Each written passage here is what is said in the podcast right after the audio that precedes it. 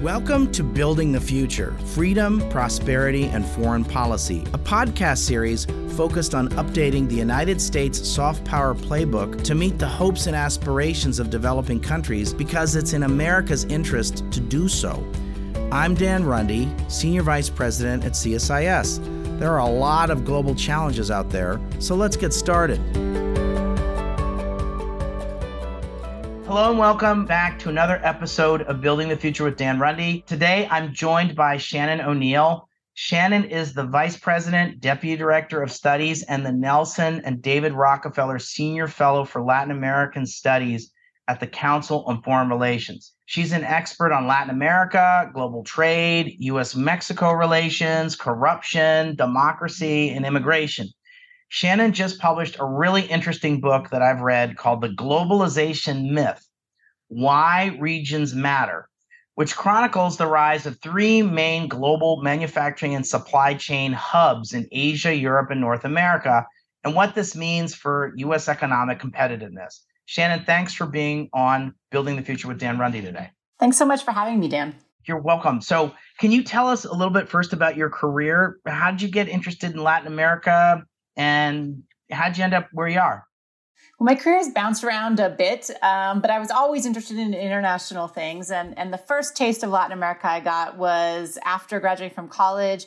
I found my way uh, to an investment banking job that was based in Mexico City. So I spent a few years there. I watched the peso crisis happen. I watched democratization begin to happen. And then I came back, worked in New York uh, throughout Latin America. So got a chance to see it from the private sector side. Then I went back to do my PhD. And while doing, you know, the academic side of things, got to live again in Latin America in both Mexico City, also in Buenos Aires. Uh, and then have finally landed after a bit, you know, private sector academia have landed at the Council on Foreign Relations, where I've been for 15 years looking at the policy side of this. So all of it has kept me fascinated by things happening in the Western Hemisphere. And then increasingly, and, and with this book over the last four or five years, been looking more at big global trends uh, and particularly at global trade and supply chains. So why did you write this book? Why did you write The Globalization Myth, Why Regions Matter? You know, this came out of some work I was doing on US Mexico relations in North America and looking at integration in North America and this part of the hemisphere. And while we have seen a lot of integration and we talk a lot about it in people who follow Mexico and the United States, what I started seeing looking at the data was that other parts of the world had integrated much more than North America had. So yes, we are tied to our neighbors, but Asia is much more tied to each other in terms of trade and foreign direct investment and other kinds of things, as is Europe. So you know, this came out of looking into the data and thinking about these issues. I found two things about globalization that I think today we get wrong in our conventional wisdom about it or the way we, we express it. And the first is that globalization has not been as widespread and as profoundly affecting of the whole world as we often think. And in fact, there's only about two dozen countries that have seen their economies transform with the last 40 years of globalization, really, where they've, they've opened up and, and changed. And there are dozens more who didn't uh, open up, whose trade as a percentage of you know their GDP has not changed, or in fact, it even has declined. So that's one thing that I think we sometimes get wrong in our thinking. The other thing is that yes, trade has exploded, and yes, money has gone abroad. But when it did, it didn't usually go to the other side of the world. Uh, and really, what we have seen is when companies go abroad uh, or when money goes abroad, it usually stays closer to home. It goes to countries that are nearby. And so that has really brought over, you combine that, not that many countries participating in all of this. And when they do, they go nearby you end up with these regions that you mentioned at the beginning. You end up with an Asian region, a European region, and a North American one. And for various reasons that I talk about in the book, Asia and Europe have integrated much more than North America. And I think that has really brought them in economic strength over the last few decades. Okay, so you're saying that conventional wisdom of globalization is wrong. Yes, yes, that it's not as widespread, it's not as deep and transforming as we think. And when people have gone abroad, they've gone much closer. They haven't gone global usually, or the, the majority of companies, the majority of money, the majority of trade has been much closer. And, you know, one statistic that brings this home the average good that goes abroad goes 3,000 miles. That is about the same distance as a flight from New York to Los Angeles. That does not get you to Shanghai. Uh, and I think that really tells a bit about this regionalization that's already there in our economy. And I would say, or in the global economy. And I would say actually brings a competitive edge to those that have really leveraged it and have embraced it. And those who have hung back have been left on the margins of a lot of the growth of supply chains and the real prosperity that they have brought to some places. Okay, this is great. Okay. So tell me about what does this mean for the Western Hemisphere? What does this look like for the Western Hemisphere? So, of these two dozen or so countries that did open up, there are few in the Western Hemisphere. Mexico is an exception. It's one of those countries that has seen trade as a percent of GDP double.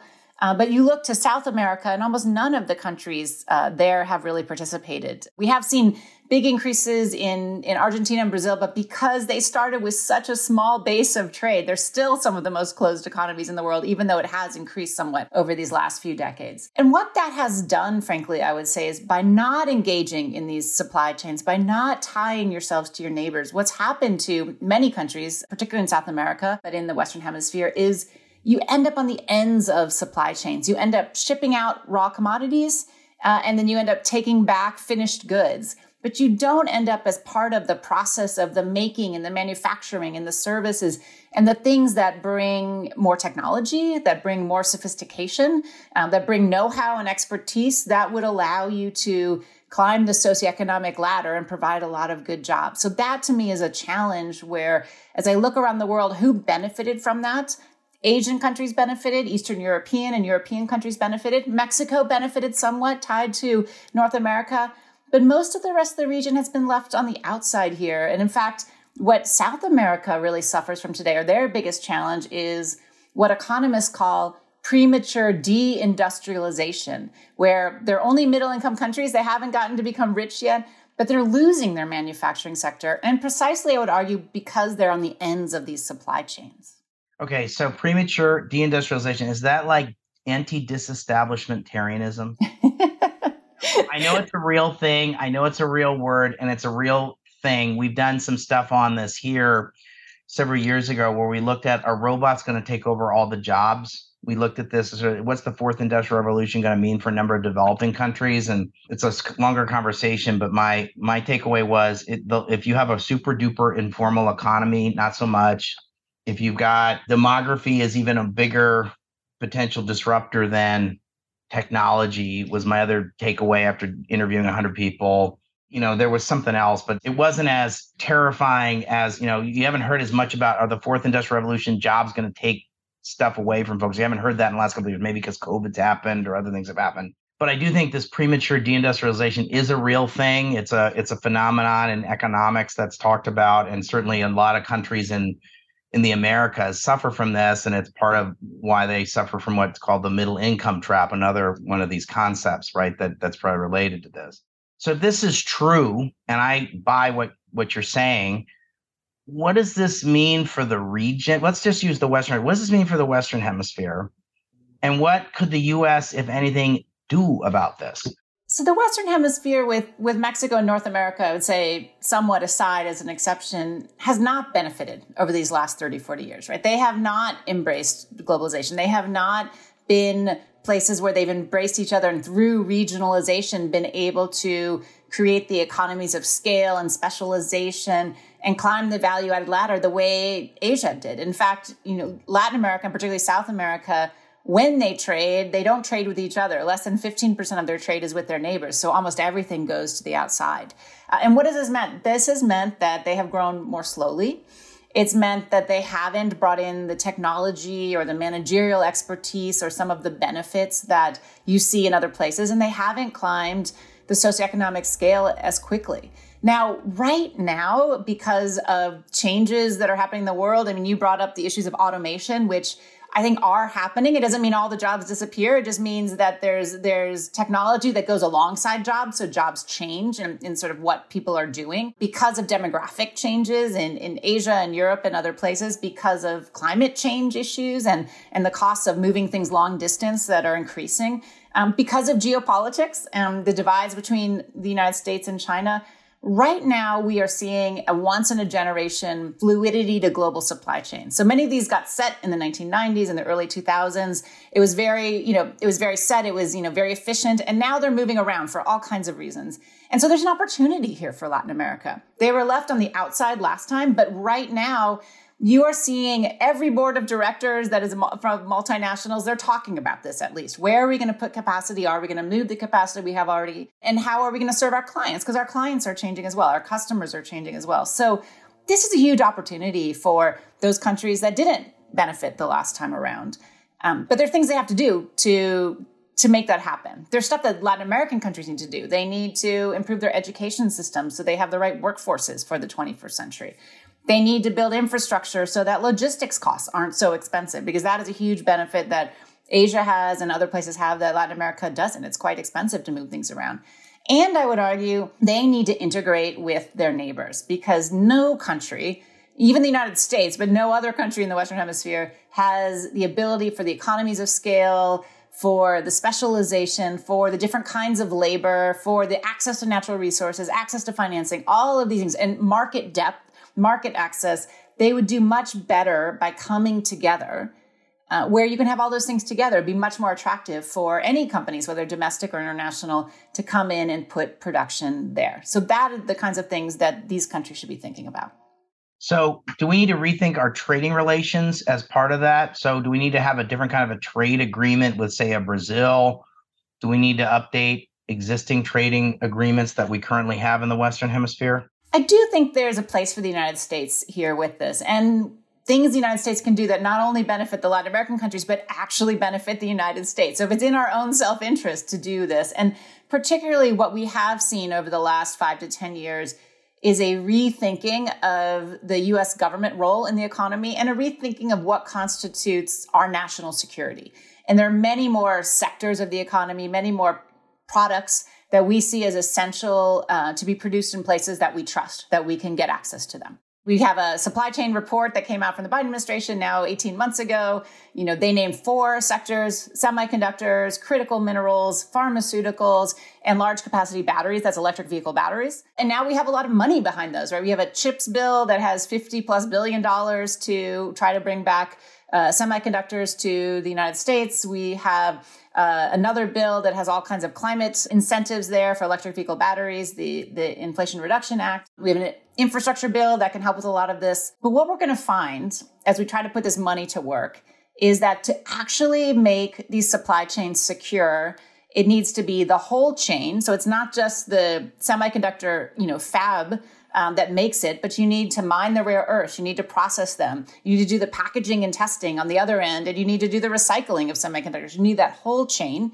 uh, and that's hard to do in just one place. And we'll also find that if you really want to make these secure, geographic concentration is a vulnerability. It needs to be spread out. And so there, I do think natural fit to make them more resilient and more secure for national security is to reach out to other countries in the Western Hemisphere. So I think there is a possibility here for the United States when we're trying to make our own national security more safe, uh, to safeguard particular industries that we find vital to you know our security and our day-to-day lives to make those stronger and more robust by working with latin american nations uh, to put parts of that supply chain in those countries. So that's i think where i'd start. It'd be good for us and then it'd also be good for them Okay, so if I said to you, should we be thinking about something like some kind of other kinds of like a hemispheric trade agreement? You'll remember in the 1990s there was an attempt to do this. It died, I guess, in 2005. You'll remember where this was in Argentina at the Summit of the Americas when yes, the FTAA exactly. FTAA. Should we try and resuscitate something like that? Should we be thinking about some half measure like a digital trade agreement? That's hemispheric wide, given what you're saying? So, one difference I would say for the United States and the Western Hemisphere to other parts of the world is we actually have a good number of free trade agreements with Western Hemisphere countries. We have over 10 different agreements. And, and this is actually something somewhat distinctive. One of the issues for the United States, I would say more generally for economic competitiveness, is we don't actually have preferred access to much of the global economy. So the US right now with its free trade agreements has preferred access, so tariff-free access and other, you know, lower barriers to less than 10% of the global GDP. Just in comparison, Canada and Mexico have free trade agreements that gives them preferred access to 60% of the global GDP. So we don't have that we don't have that many free trade agreements. But the ones we do have, mostly, there's some others, but mostly are in the Western Hemisphere. So free trade agreements, while one big overarching free trade agreement would be great for in lots of ways, we know politically that's not going to happen. It won't happen in the United States, but it won't happen in some of these countries. So I wouldn't start there because let's start somewhere where we actually practically, pragmatically can do something and do something that's good for both sides. So we already have free trade agreements with some, but can you build on those? Can you find strategic sectors? Uh, to build out, to use some of this money and, and this focus of business and industry and governments to build strategic sectors. So those can be the ones that we think are important for national security. I would start there. We can focus on issues like, as you mentioned, digital issues. Uh, we can focus on, you know, telecommunications issues. We can focus on other things that are really going to be the bedrock for 21st century economies, 21st century societies and politics there, I think we can find agreements, and it can be with groups of countries that want to work with the United States. It doesn't have to be the whole hemisphere, um, because that's that actually I think is a pragmatic way to get things done. So that's where I would start there. Okay, well, this is great. Well, look, I really appreciate the time. This is fantastic, Shannon. Congratulations. This is a, an amazing accomplishment. I really enjoyed the book. I encourage people to go out and read it. And uh, this has been great. Thanks a lot, Shannon. Thanks so much for having me on, Dan. If you enjoyed this podcast, check out our larger suite of CSIS podcasts from Into Africa, The Asia Chessboard, China Power, AIDS 2020, The Trade Guys, Smart Women, Smart Power, and more. You can listen to them all on major streaming platforms like iTunes and Spotify. Visit csis.org/podcasts to see our full catalog